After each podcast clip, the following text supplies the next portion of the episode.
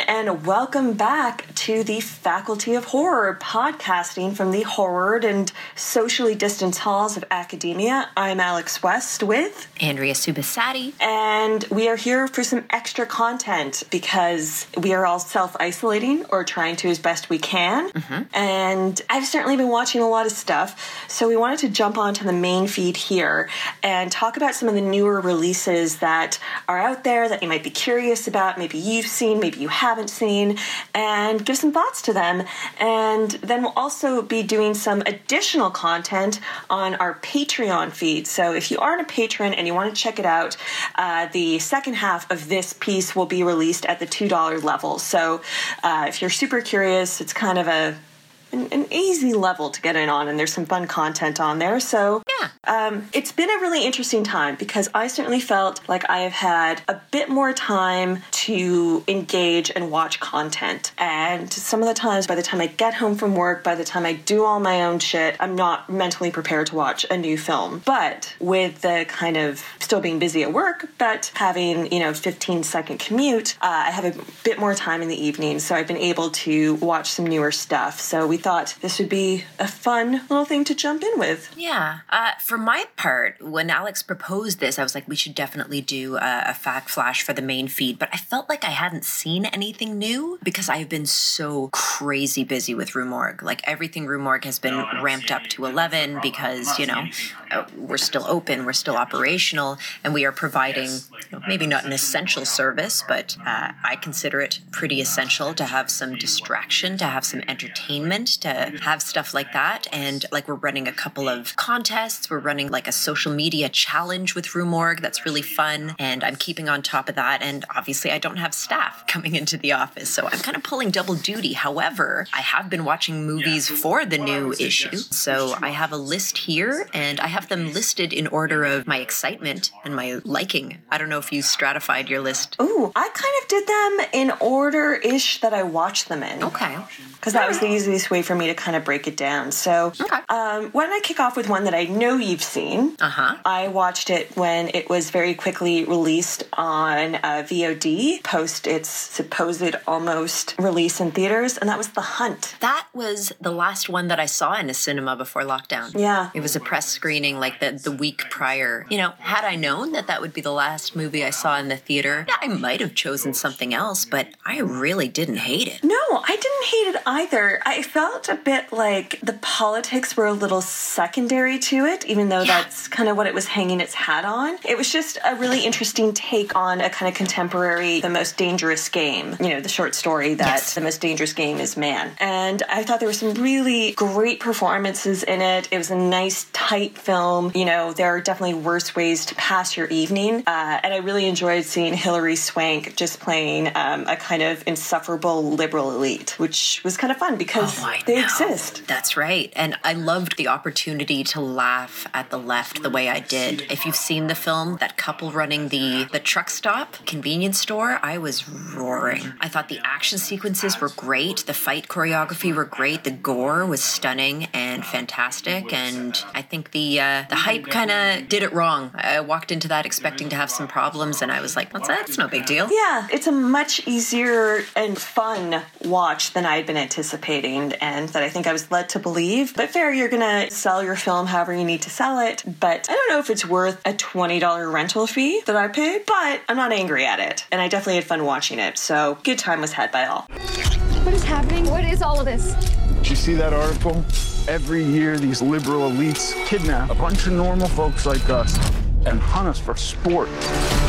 What kind of sick people would even think of something like that? White people. We're the worst. I'll start with the top of my list. And this, again, was a film that I had seen the trailer and I was really interested in it. And I watched it for the magazine in the hopes that, you know, obviously a lot of new releases are being pushed back. And so my pool of um, films to choose from for features for the July August issue was abbreviated by all this. But Vivarium blew me away. I loved it. I didn't consider it quite horror enough for a big feature, but I gave it a glowing review in the magazine, and I did have the chance to interview the filmmaker, and it was a really fascinating interview. He had a lot to say. He's an Irish filmmaker, and you've seen it. Should we talk about what it's about? Yeah, yeah, let's talk about it. I saw it based on your recommendation, and I definitely really, really enjoyed it. It's it's a definitely more confounding, difficult watch than something like The Hunt, uh, but absolutely worth people's time. So it's kind of like a dystopian sci-fi film. It takes place uh, in undisclosed Europe in the present, and it's a young couple who are looking for their first home. And so what they do is they go into one of those, you know, real estate offices where you walk in and then they tell you what's available. And uh, so they walk into this place, and the guy behind the counter, who is a very strange, eccentric man, says, you know, come with me, and we're going to check out this community where everything is perfect, and you're going to love it. And he shows it to them, and they're like, okay, this is really sterile suburbia, but the agent abandons them in this environment and they can't escape. No matter what they do, they keep coming back to this door. And so they're kind of trapped in this environment. And then all of a sudden, to make matters worse, they get a special delivery from the proverbial stork. They get an infant dropped off in a box to them with a message saying, raise this child and you can go free. And I already think that's a really interesting setup, but the way they resent this child and the way they come to resent each other and the way they resent this isolation and the dynamics, it's really, really interesting. Yeah, it's definitely a film that for me kind of played into a kind of existential dread. And I think it did a really interesting job of playing against type because oftentimes in films you'll see a, a resolution come about from, you know, a couple getting married and having a child, and that's the happy ending. And this kind of problematizes that entire ending, which I think is so interesting and unique. Yeah, the implication is that like we're kind of hurtling toward this future that we may or may not have agreed to or and or signed up for was what I got out of it. And yet, when I interviewed the filmmaker, he was talking about um, kind of a housing crisis that was happening in Ireland at the time, where suburban sprawl was happening at a rate that was not sustainable, and so there were entire neighborhoods of brand new homes, sparkling clean, ready for young couples to come settle down and start families, and it didn't happen. And so these neighborhoods just kind of were vacant. They were like ghost towns, which I thought was so interesting that I was able to impose so much on it from my situation, which is the furthest thing from suburban Ireland. So definitely check that out. Yeah, um, it gave my partner a fair amount of existential dread, um, and I think kind of played into something that you know with his friends, who you know I now consider my friends. You know, they've got a nice little house in this you know suburban development, and they kind of in a very nice way think we're a bit crazy for living in the city in a you know apartment and doing all this stuff, and we think they're a little crazy for you know being out in the suburbs and not around anything. But it it's just it kind of shows that discrepancy of reality and perception that I think is really interesting, and it does it in a really, I think, actually really satisfying way. Um, it doesn't overextend too much. It plays a really tight game, and I, I absolutely agree. I think it's a really fascinating film, and uh, highly recommend Vivarium. So check that out. All we wanted was a home.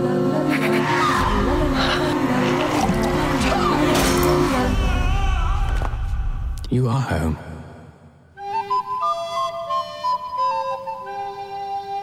The second one I had, I don't think you've seen Andrea. What? And this was again on my $20 rental night where I was mm-hmm. feeling real thrifty. Hmm? Um, but it was The Invisible Man I have not. with Elisabeth Moss, uh, written directed by Leigh Whannell. I enjoyed it. I think it tackles a really tough subject of partner abuse Oh. in a metaphorical way, but also a very real way. And they utilize the trope of the invisible man, I think, very well. It's it, it's a very like in some ways on the nose feminist film. Okay. and I, again i encourage everyone to see it. If, if you're interested if you have access to it check it out um, because it is worth your time. I do find it very interesting that it's a blumhouse film and you know they did get out as they always want to tell you. Uh, fair enough i would too. But that they also had a couple months prior so if invisible man came out in february the black christmas remake came out in december.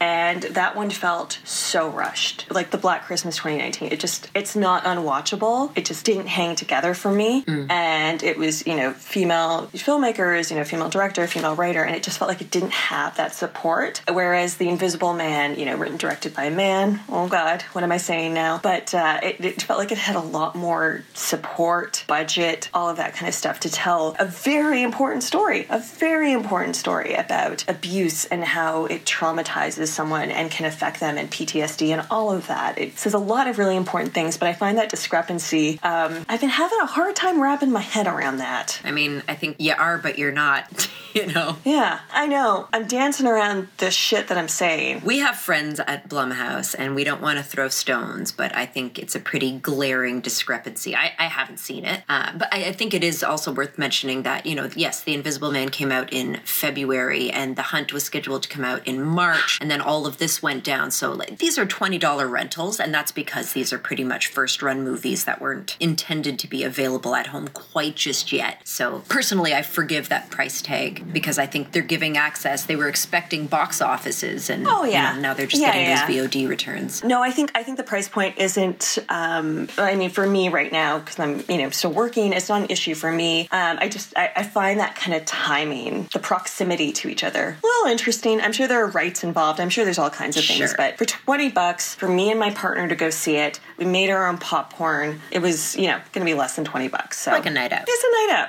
Not even. And I would encourage people to see it. If you're interested, I think it was good for myself. I didn't go see it in theaters on purpose while, you know, we were still able to move through the world, uh, just because the subject matter just felt really intense to me and I wanted to see it. So I'm glad I got a chance to see it at home. It didn't trigger me as much as I thought, but I thought it was a very well done, well made film and I recommend it. Cool. Andrea, I hope you get a chance to see that and the Black Christmas remake because a soups want to know your thought. A soup. I know. I gotta get all caught I up. know. I will. You will.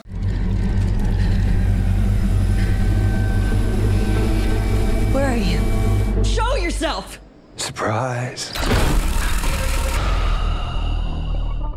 Next on my list, again, this is a film that you might have if you're if you run with the festival circuit. It screened at TIFF last summer, but it's out now, and I got the opportunity to see it at home and cover it for the magazine and interview the filmmaker. And I loved that interview. I love talking to Neasa Hardiman, and I'm talking about Sea Fever. Neasa Hardiman is a another Irish filmmaker. She wrote and directed this film, and her background is in you know she's worked on some pretty high profile cinematic TV. She worked on uh, Jessica Jones, among other things. And so I thought it was so interesting when I was interviewing her that she's like, I'm used to working with way more money and having way less creative control. And so Sea Fever is kind of, uh, it's her baby. It's very personal to her. It's very political to her. And those politics really shine through, in my view. You got to see that one, right? Yeah, yeah, yeah. I, I got a hold of um, a screener link really recently. Do you want to give a quick synopsis or? Yeah, so it's um, about a biology student. Um, part of her course goes on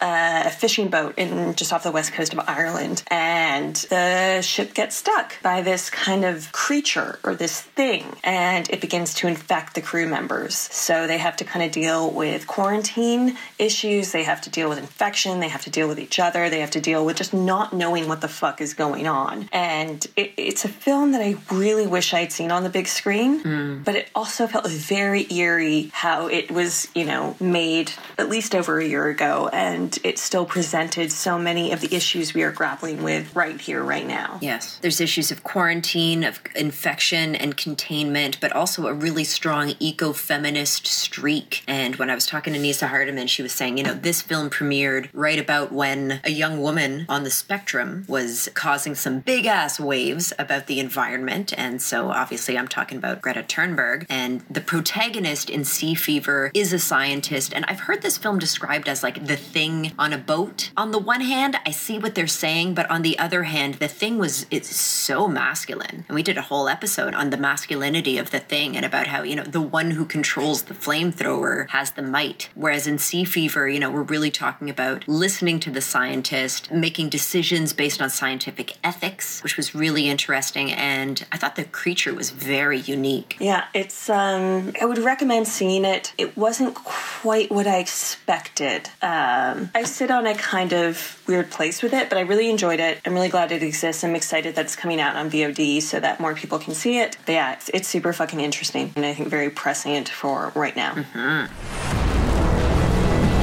It went into the water. We're all vulnerable to get infected. I can't see. I want you to test all of us. Those things will spread really fast. We need to quarantine ourselves. We're making port tonight. But you don't understand. Do you not hear me?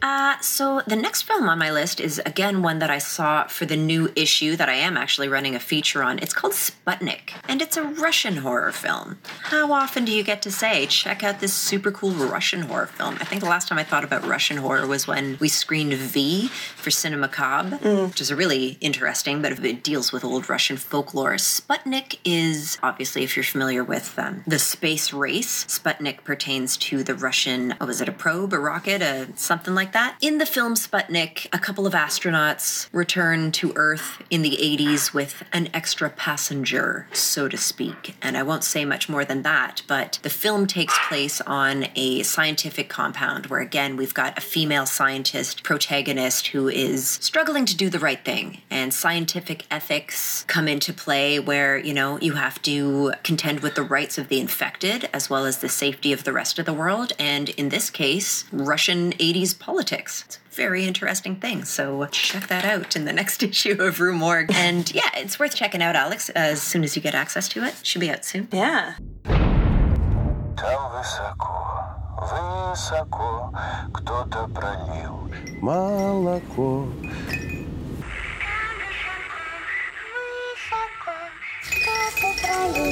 А ну, адаптируйся.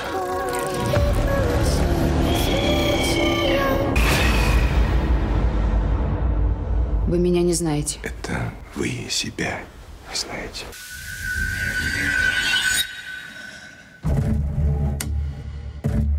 Um, so I wound up also catching up on a film that I missed back in January, and I heard mixed things about it. So I was kind of curious. And it's the uh, Kristen Stewart film Underwater. Ah, I haven't seen that yet. Eh, it's all right. I like her. I like her too, and Vincent Cassel is in it, and I really like him. Yeah, you do. I know that about you. Uh Um, it's just a big like chase movie. okay. Uh, again, it follows a similar line to Sea Fever in some ways, but uh, the creature design is really amazing. I think it's one of those things that it, had I seen it on a big screen with a good audience, I would have had a much better feeling about it. Watching it at home, it was fine. Okay. It was fine. That's what I'm going to say about it. But I wouldn't necessarily rush out and say, like, go see it. Um, nor would I say that about another film that I watched that I'd heard quite a bit about from the festival circuit, and mainly good things. It's um, kind of horror thriller called I See You. oh, the Helen Hunt one. Yeah, the Helen Hunt one, and it, it's on Amazon Prime now. Oh, sick.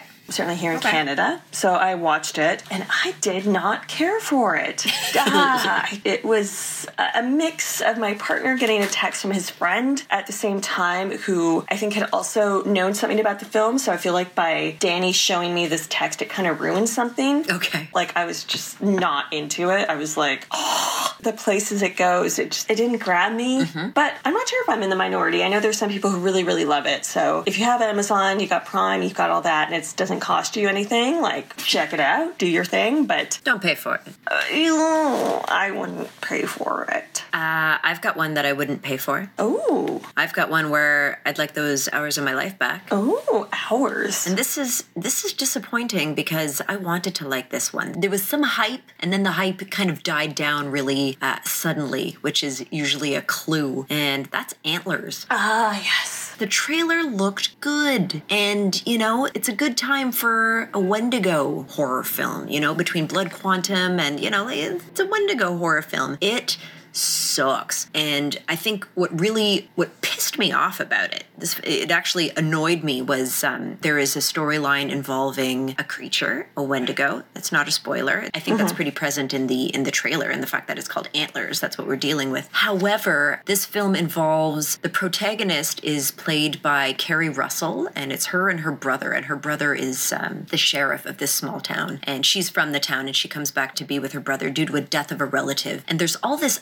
undisclosed trauma and abuse between them, and that's fine, but I really got the sense that the word trauma is just kind of slipped in to give really dull characters a sense of complexity, and it, it doesn't make sense. It doesn't go anywhere. These characters are completely one dimensional, and I feel like they just throw around the word abuse just to justify some really irrational behavior, and I really took issue with that, and uh, yeah, skip it. Yeah. One that I, I wouldn't skip, and it is, I think we've, Andrea, both seen it uh, separately um, before quarantine and everything, but I know it's now kind of available on VOD, which is Blood Quantum. Oh, yeah. And I don't think it's a perfect film. I think it's, it's successful in many ways. It doesn't quite stick the landing for me, but it's an absolutely fascinating film. I think it's a really important film, and it's really fun. Like, it's fun. It's well made. It just breezes by. Um, it's an indigenous zombie film, and the director, Jeff Barnaby, is a super cool guy, writer, director, editor, and composer of this film. And it's a film that is uh, was due for a theatrical release, at least in Canada. It went straight to Shudder in the States, I believe, but it's kind of going to Shudder, I think, in Canada as well. And if you haven't seen it, definitely check it out because it's saying some some real shit about a fucked up past, a real fucked up past, and mm-hmm. it's saying it in a really smart way, in a very entertaining way. And mm-hmm. I'm incredibly glad this film exists and has some great performances, some incredible gore, and some uh, just beautifully shot, really stunning look for a horror film. And uh, yeah, I, I definitely would recommend. it. And the uh, feature in the new issue of the Rue Morgue, or I guess it was the last issue, whatever it is, one of the, one of the last issues of Rue Morgue was super fascinating. May June with Yeah. uh, with Graham Humphreys on the cover. I got to interview Barnaby, and what an interview he gave me! Like, oh, my god, he gave me not just a mouthful, he gave me a mindful. Very conscientious filmmaker, and he's like, uh, he had really interesting things to say about you know making a film within this colonial system. He was like, I can put whatever I want in it, but I'm still playing this game, and this game is rigged in a certain direction, and it just fucking blew my mind. It was amazing. Check that one out. Definitely check it out.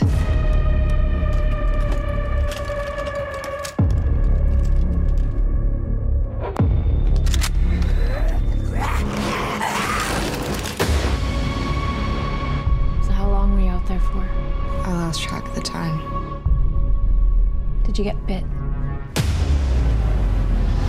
This planet we're on is so sick of our shit. That's why the dead keep coming back to life. Another one, which was um, I I can't remember what it's called. I want to say Relic. It is Relic. Yeah, we saw that. It was stupid. My IFC Midnight rep is a cool gal, and she's rad, and she was pushing it on me hard, and she's like, "This is going to be the next Hereditary." And you know, as editor of a magazine, whenever someone says it's going to be the next something, it's like, well, I don't really want the next something. I want the new something. And then we saw it, and I can see what it's trying to do. I can see some of Hereditary's DNA. I can see a lot of Hereditary's flaws more so than its strengths reflected in Relic. And furthermore, I'm not entirely sure I got it.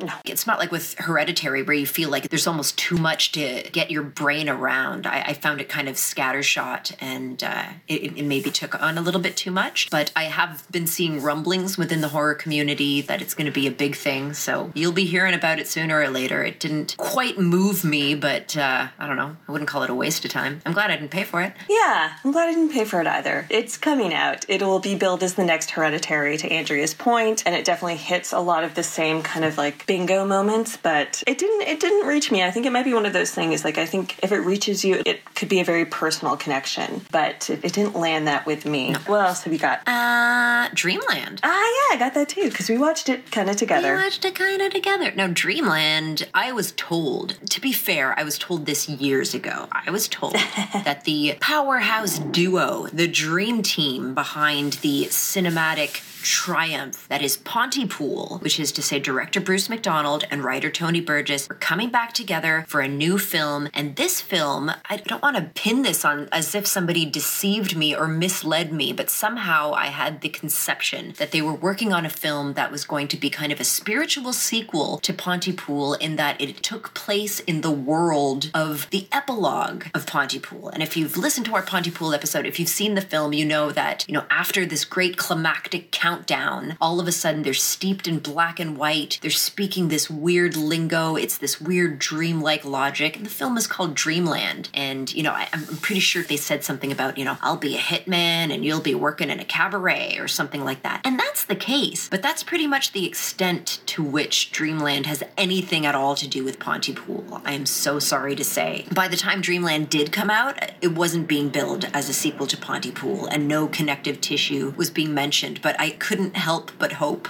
that some of that glory was in there. But I mean, it wasn't bad. It's its own beast. So don't go in expecting Pontypool, and then you won't be disappointed. Yeah, I kind of went in with a very open mind because that ending moment in Pontypool, which again is is my oh god, this is controversial, but I think I've said it before, is my favorite zombie movie. Oh shit. Okay. And I think one of the great things that Canada has ever done. So it's you know I went in kind of very cautious to Dreamland and it's like it's a hard adjacent to horror. But I was absolutely impressed with the mixture of absolute strangeness within that film and a kind of maturity about aging, about loss, about grief, about retribution that the film like really fucking tackles. And uh, Stephen McHattie, who plays Grant Mazzy in Pontypool, is a kind of double lead in Dreamland, mm-hmm. and he is fantastic. Mm-hmm. He is fantastic. Uh, Lisa Houle, who plays uh, the the radio producer in Pontypool, she's also back. And then of course you got Henry Rollins, you've got Juliette Lewis. It is an absolutely fascinating film. Mm-hmm. I don't know how to describe it, but it's absolutely fascinating. If you're in for like a weird kind of trippy, it's going to take you on a weird path, but I always found it consistently engaging. I cared about everything that was happening. Then go track it down because it is coming out soon, and um, I really think in, in many ways it's it's quite a triumph. It's not a Pontypool sequel. We're not getting it. No. But it's so great. I thought it was wonderful. It has a silliness, it has an absurdity to it, but everyone plays it really straight, and so which makes it kind of fun. Yeah, if you liked Pontypool, like to love Pontypool, it's absolutely worth your time. Mm-hmm. Check it out, seek it out, go with it, go on that weird journey because it is a journey, and I'm absolutely not angry at it at all that I went on it, and I think it's really cool. It's a dream. It's a dream, and it's very cool, but it's not like it's not not grounded in something. I agree, and that's what I appreciated about it. Yeah.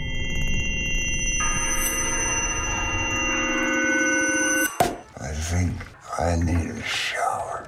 He wants a shower.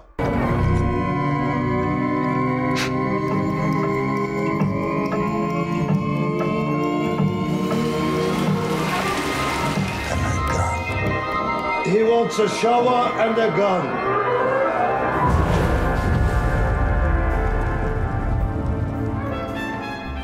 All right, I had one more on my list, and again, I had one more on my list. Bloody fucking die! I bet it's not this one. This is another one that uh, I saw for the magazine. This is another one that is being heavily marketed to me for coverage. It's called The Rental, and this was written and directed by one Dave Franco. Oh. You know, this is the faculty of horror where I can kind of divulge more biases than maybe I like to admit when it comes to my professional editorial career. I always get a little bit bristly when, you know, the brother of an established and problematic movie star gets a feature. I always kind of wonder how many people are going to continue to wait in line their whole fucking lives and not get the opportunity that a Franco might to make his weird little passion project. And that is an unfair thing to levy against a film, but I'm going to be real, guys. That's how it felt. Now, the film itself is not terrible. It concerns two couples who kind of go to a cottage getaway. Uh, they have a rental. It's like an Airbnb. They encounter the fellow who's who's renting it out to them has uh,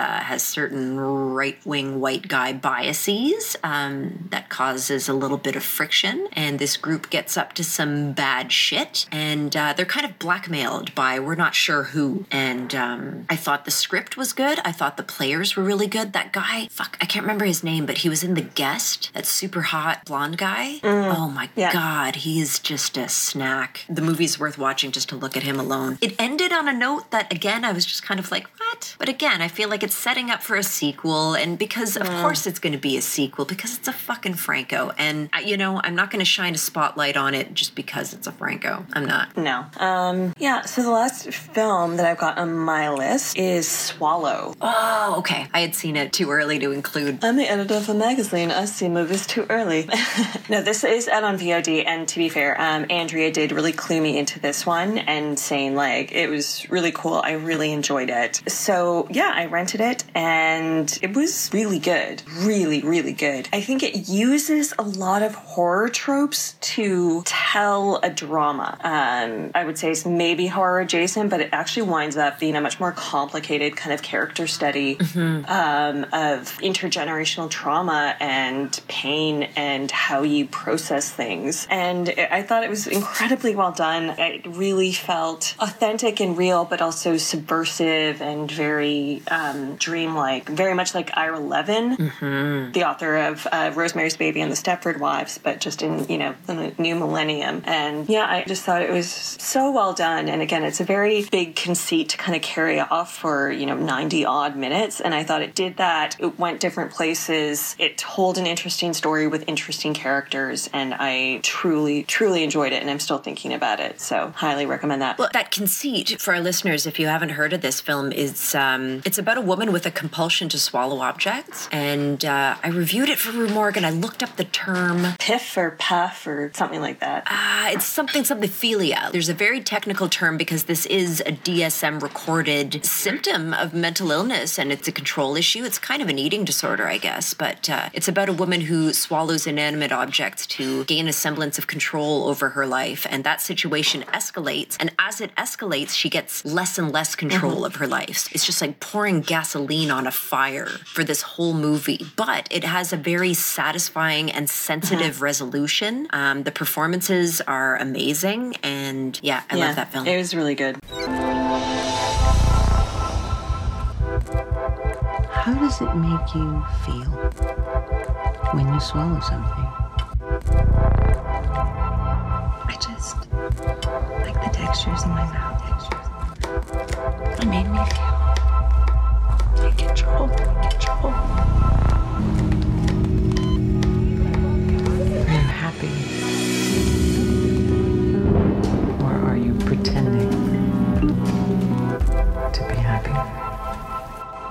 All right. So I finally started What We Do in the Shadows, the TV series, which I'm really enjoying. Ooh, where are you at in it? I'm like a couple episodes in. Okay, okay. I'm really enjoying it and it's super fun. So I'm going to stick with it. Yeah, that's the new releases I've been watching. Is that all you've been watching for new releases, Andrea? That's the new stuff. Yeah. So if you guys are looking for something new to watch, something you maybe haven't seen, or something that's coming out, I think we gave you a kind of a variety of things that we'll list again all in the show notes. Um, and if you want more, if you want to hear more of what we're watching, older films, rewatches, crafts, puzzles, then you're going to want to kind of follow us over on our Patreon, uh, where we will be releasing the second half of this episode at the $2 level. So you can come join us over there. But if not, I think this is lots of stuff to get you started on some fun content, some really fun content, some great stuff coming out. Some stuff to keep you sane because it's important. Self care is more important than ever. You know, we always advocate, you know, doing what makes you feel good and uh, and taking care of yourself and that has gone from nice advice to absolutely critical survival advice. So, uh, so hang in there, everyone. Thanks as always to the first responders working so hard, and uh, hope to see you out on the other end of this soon. Until next time, office hours are closed.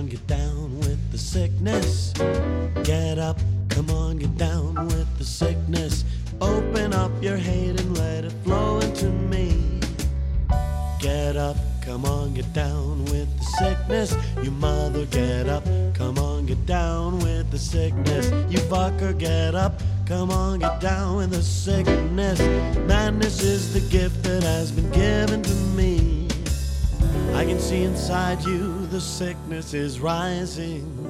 It seems that all that was good has died. Oh no, the world is a scary place.